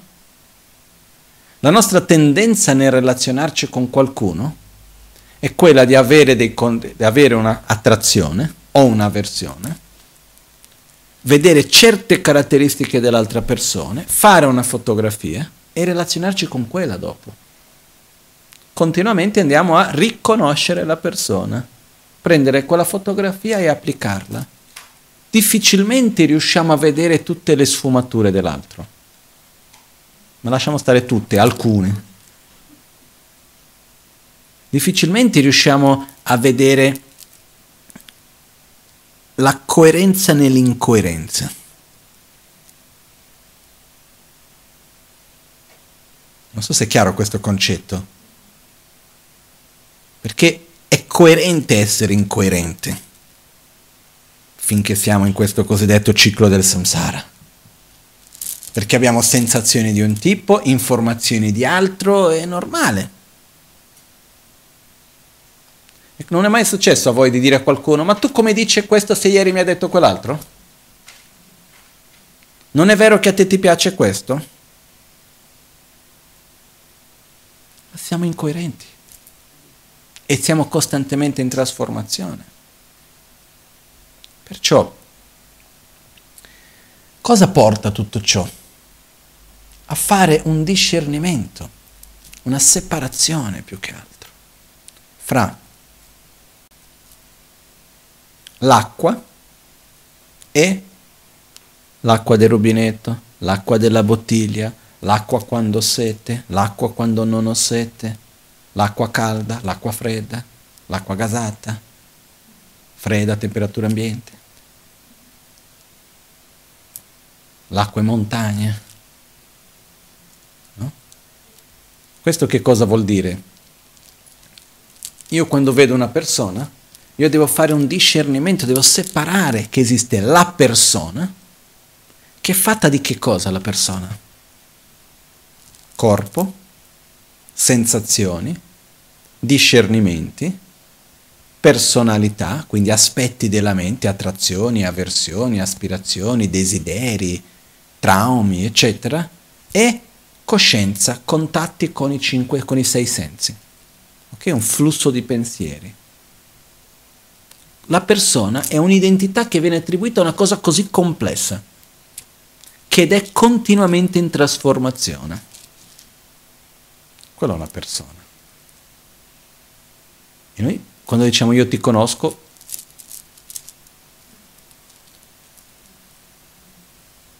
la fotografia che ho fatto di te riesco ancora a proiettarla in questo momento, quindi ti conosco. Però nessuno di noi conosce l'altro veramente. No? Settimana scorsa abbiamo parlato dei tre tipologie di fenomeni, quelli fenomeni um, diretti, indire- nascosti e estremamente nascosti. Quello che c'è nella mente dell'altro è un fenomeno estremamente nascosto. Non possiamo saperlo né tramite un'esperienza diretta né tramite la logica. E quello forma una parte importante di ogni persona. Quindi è importante avere anche la umiltà dalla nostra parte, di capire che noi non vediamo mai l'altro. Cosa vediamo noi? Una fotografia, per quanto complessa possa essere, di quello che noi crediamo che l'altro sia, basata sulle esperienze vissute, basata sulle proiezioni fatte, sulle aspettative, su tante cose.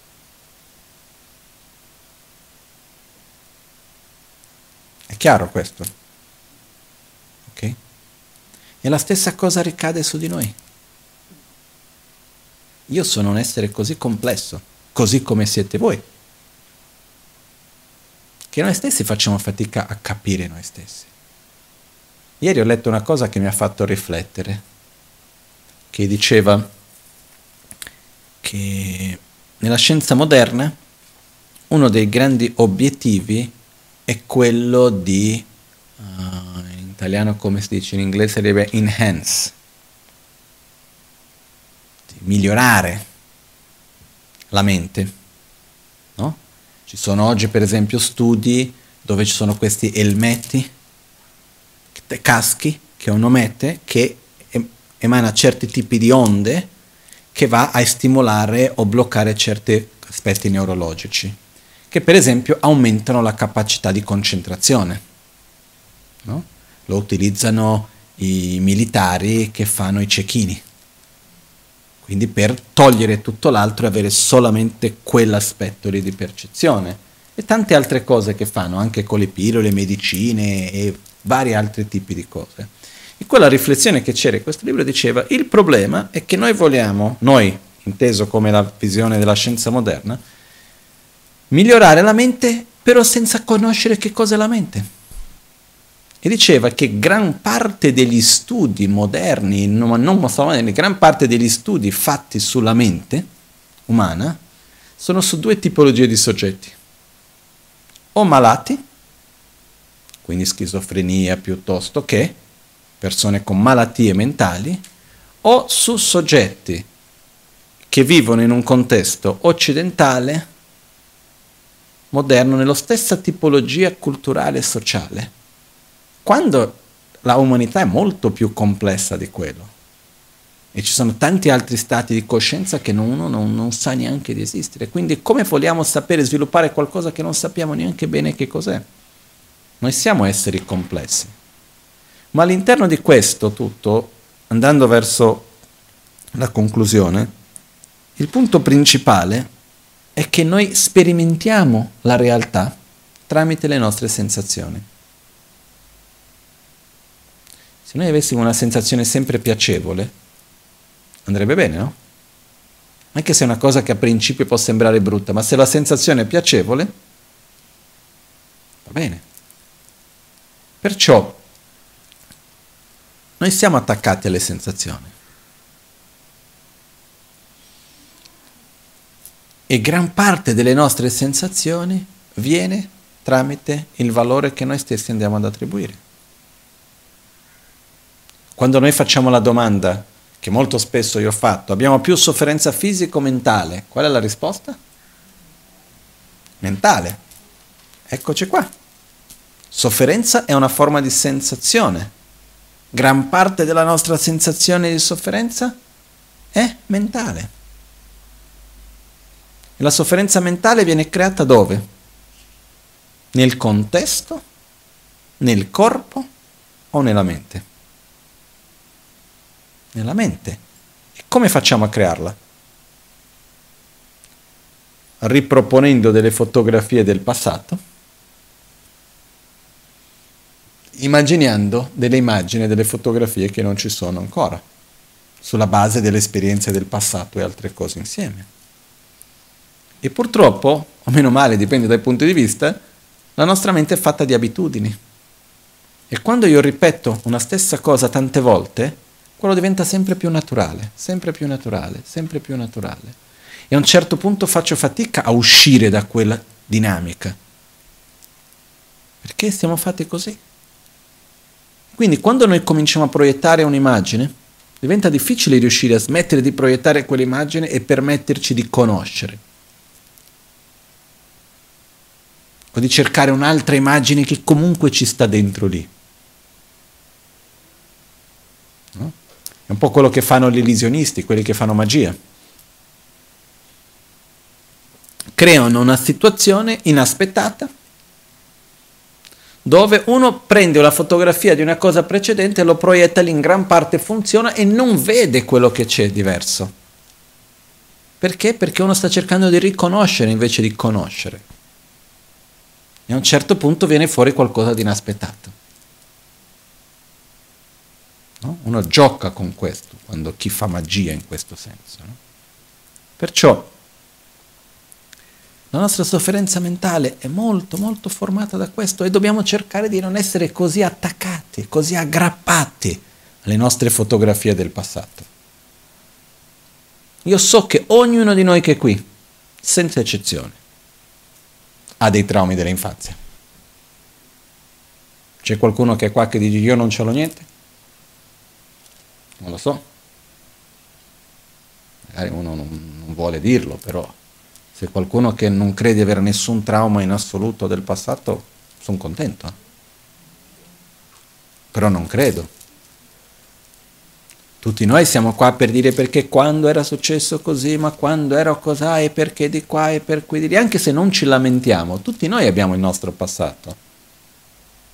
E inevitabilmente le nostre esperienze non sono state bellissime se noi portiamo con noi, no? dentro la visione buddista, portiamo con noi da una vita a un'altra il nostro karma, ossia la inerzia delle azioni del passato, e il nostro carattere a un livello più profondo. Quindi inevitabilmente basta vedere un bambino piccolo, già quando è un bebè. Non so, si vede la gelosia in un bambino piccolo? Prima di imparare a parlare? O no? O la gentilezza? La calma? La rabbia? L'amore? Non è che tutti i bambini sono bellissimi, eh? scusate. Non è che io non ho nulla contro i bambini, al contrario mi piacciono tanto. Però si vede quando un bambino piccolo ha una predisposizione per la gelosia forte, ha una predisposizione forte per l'invidia piuttosto che per la rabbia, piuttosto che... È normale. Poi, secondo di come la vita si presenta a questo bambino, sono come dei semi che possono crescere in una direzione o meno. Le impronte che porta con sé. Perciò ognuno di noi portiamo già le nostre impronte anche dal passato. Si dice che quando noi nasciamo, no? Noi port- nel momento della nascita portiamo con noi due caratteristiche, quella del passato e quella dei nostri antenati, del nostro corpo. E poi andiamo a costruire le esperienze vissute e le conoscenze ottenute. Con quello gradualmente andiamo a modellare il nostro essere. Però quello che voglio dire con tutto ciò è che io so che ognuno di noi ha le proprie storie ed è importante fare pace con quello. Molto importante. Io non voglio dire ah non importa quello che è accaduto, l'importante è quello che c'è adesso. Tanto siamo incapaci di farlo. Sarebbe bello, eh? Dire ma lasci stare quello che è accaduto prima. Tanto non c'è più, è solo una memoria. È vero. Però noi viviamo il mondo tramite quella memoria. Inevitabilmente viviamo il presente tramite quella memoria. Però il semplice fatto di sapere che ha una memoria già cambia. E dobbiamo fare pace con quella memoria. Perché quello dipende da noi. Una persona può anche agire in un modo che mi fa del male. Per una volta che quel male è stato subito, è stato vissuto, anche perché c'è un punto importante. Quando io vivo una situazione di sofferenza, non importa cosa è accaduto, se l'altro l'ha fatto appositamente o meno, fatto sta che io l'ho vissuto male. E quindi io devo fare le pace con la mia esperienza, più che con la persona. Questa è una cosa che dipende da me, nessun altro lo può fare per me. Quindi, quello che è accaduto è accaduto, noi l'abbiamo vissuto, non importa se veramente l'altro l'ha voluto, se non l'ha voluto, che cosa veramente c'era, perché se noi prendiamo un evento e mettiamo cinque persone per descriverlo, ci saranno due descrizioni uguali? Magari un po' simili, però comunque diverse. Perciò non, il punto del nostro passato non è che cosa sia avvenuto effettivamente, ma come noi stessi l'abbiamo vissuto il fatto che quello che ci rimane oggi di ciò che era avvenuto è la nostra memoria, sono le impronte rimaste dentro di noi e noi dobbiamo fare la pace con quello. E ricordarci che quello che ci rimane oggi è una memoria, è un'impronta, è una memoria di ciò che è avvenuto. Perciò, e noi viviamo il mondo tramite quello. Perciò uno dei punti è cerchiamo di conoscere di più e riconoscere di meno.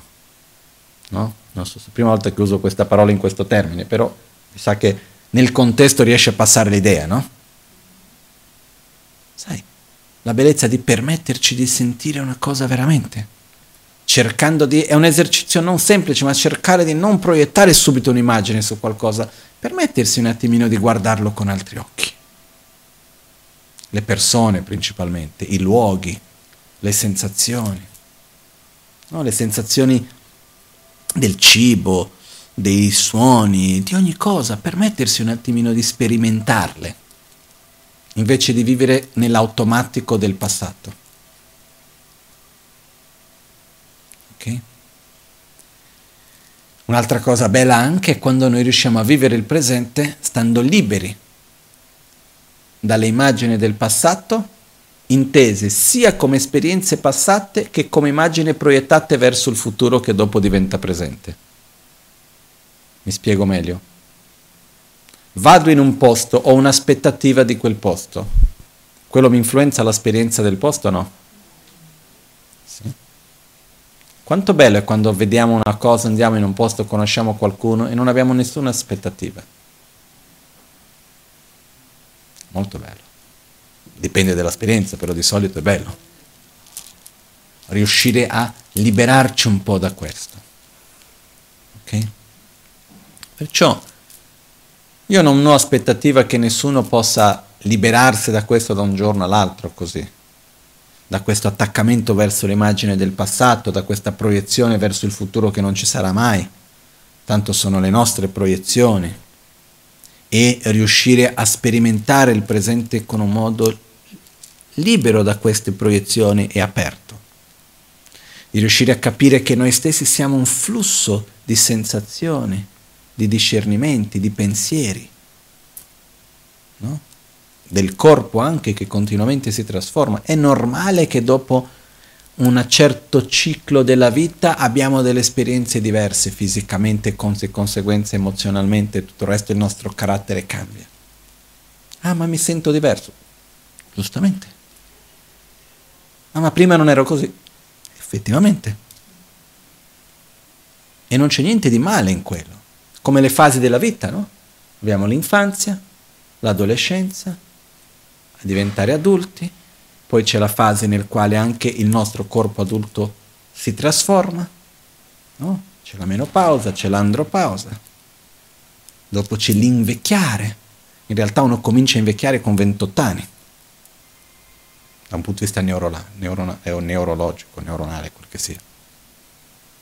Però ci sono fasi della vita, è naturale che noi cambiamo e ci trasformiamo, le nostre sensazioni trasformano i nostri desideri, le nostre attrazioni, avversioni, la nostra propria identità. È normale, stiamo costantemente in trasformazione. Però poter vivere il presente. E se noi riusciamo un pochettino a farlo, a toglierci un po' le il peso del passato e del futuro ed essere qui. No, l'altro giorno, magari posso, concludiamo un po' con questo, che parlavo con una persona e mi sono accorto di una cosa di me stesso, che secondo me è un po' una chiave per me che funziona. Io penso poco, inteso in questo contesto che difficilmente ho delle idee molto chiare. Mi spiego meglio difficilmente dico questo è così, quello deve essere cos'ha.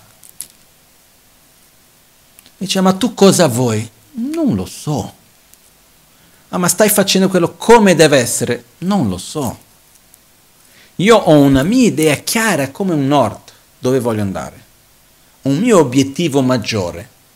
Chiaro. Poi vado avanti e mi adatto a quello che viene. No? Facciamo un esempio qualunque. Adesso di una, una cosa che è abbastanza materiale. Mi metto davanti all'obiettivo, devo finire la costruzione del Tempio. Meglio, prima di tutto devo costruire il Tempio. Ho messo l'obiettivo lì. Come? Non lo so. Quando siamo partiti non c'erano i permessi, non c'erano i soldi. Ok. Lo facciamo. Ho messo l'obiettivo. Come? Quando? Non lo so. Magari ci vogliono due anni, magari ci vogliono vent'anni, però andiamo avanti. Quindi ci mettiamo degli obiettivi davanti e poi è un po' come navigare rispettando il vento, il mare, e ci adattiamo a quello che avviene. Quindi cosa vuoi? Non lo so. Io so da un punto di vista più lontano degli obiettivi maggiori cosa voglio ma nel piccolo io voglio adattarmi a ciò che mi appare per, perché mi direzioni verso l'obiettivo maggiore, senza rimanere attaccato al passato, rimanendo aperto al futuro, quindi al presente. Questo è importante anche, però per questo dobbiamo avere degli obiettivi maggiori, su noi stessi anche. Io ho abbastanza chiarezza con me stesso chi voglio essere. Quando, come non lo so, però ho chiarezza di chi voglio essere e cerco ogni giorno di direzionarmi per andare in quella direzione lì. e ho abbastanza chiarezza anche di chi non voglio essere. Questo per esempio è una cosa per noi stessi che ci aiuterebbe già. Mettere un'immagine chiara, chi non voglio essere. Pensando a se stesso, non pensando a una terza persona, non voglio essere come lui. Magari un po' può aiutare, ma pensando a se stessi, io non voglio essere quella versione lì di me, non voglio. Ok? Quello è un nord che ci diamo, una direzione che ci diamo. E poi nella vita di tutti i giorni dobbiamo cercare di adattare il nostro modo di vivere per non essere quella persona lì e di conseguenza per essere un'altra, perché le due cose vanno insieme. Chi vogliamo essere e chi non vogliamo essere. In realtà meglio chi voglio essere. Perciò noi abbiamo il potere nelle nostre mani. veramente, molto di più di quello che la maggioranza di noi immagina. Ma su questo dobbiamo esercitarlo e per fare questo dobbiamo prendere le redine nelle nostre mani. Le redine è proprio inteso il cavallo del corpo, che è che prende le redine la mente, nel quale dico la mia vita dipende da come io la vivo e non dal contesto in cui mi trovo, perché diciamoci la verità, la stragrande maggioranza di noi, non dico tutti perché non conosco la vita di ognuno nei dettagli, però la, gran, la stragrande maggioranza di tutti noi abbiamo una vita meravigliosa.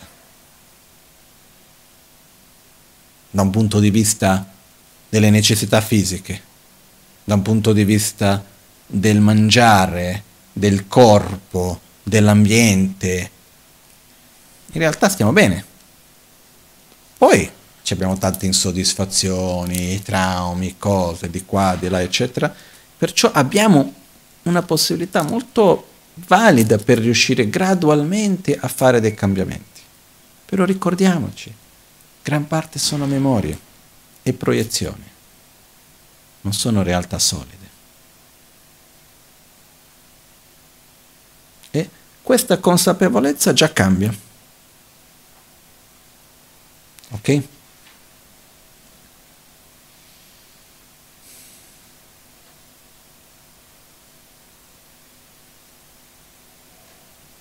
ricordiamoci ancora, il modo in cui noi vediamo noi stessi determina il modo in cui noi viviamo la vita. ricordiamoci che dobbiamo aggiornare l'immagine che ci abbiamo di noi, perché siamo fatti di sensazioni, di esperienze, di idee, concetti, valori, corpo, quindi abbiamo i nostri cinque aggregati, siamo esseri complessi e va bene tutto ciò. Dobbiamo gradualmente trasformare un pezzettino di qua, un altro di là e così andiamo verso la direzione che vogliamo. Ok? E così anche l'altro. Perciò quando vediamo qualcuno che agisce in un modo che non siamo d'accordo, non diciamo mai l'altra persona è quello. Diciamo la persona sta avendo un comportamento così, ma la persona è una cosa e il comportamento è un'altra. La persona è una cosa, la sensazione, il discernimento, le idee, le azioni sono un'altra. Noi non siamo un'azione che compiamo, noi non siamo un'idea che abbiamo, noi siamo un insieme di tante sensazioni, di tante idee, di tante azioni che abbiamo. Quindi prima di generalizzare qualcuno e mettere un'etichetta sopra, un po' di pazienza. E questo ci aiuterà anche ad amare meglio gli altri e anche noi stessi. Ok? Questo è tutto per oggi. E facciamo le nostre dediche finali.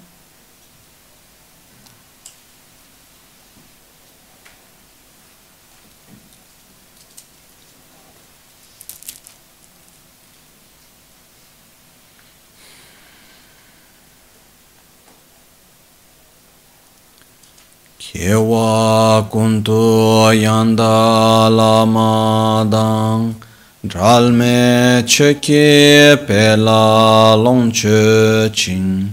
Sada lamge yönde rabzone Dorje change kopa nyur tobe shon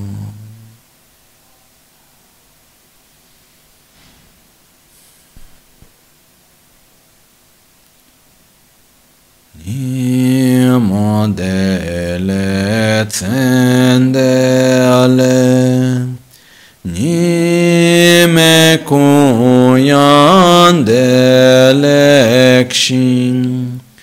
Nin tsentak tu delekpe Koncho sumki jingilom Concho som ki ngodrubutsol Concho som ki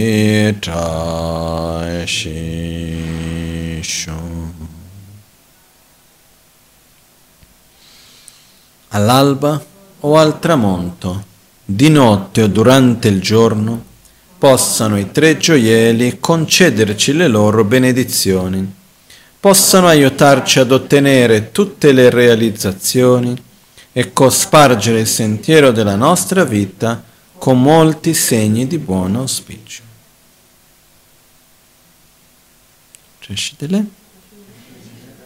Grazie a tutti.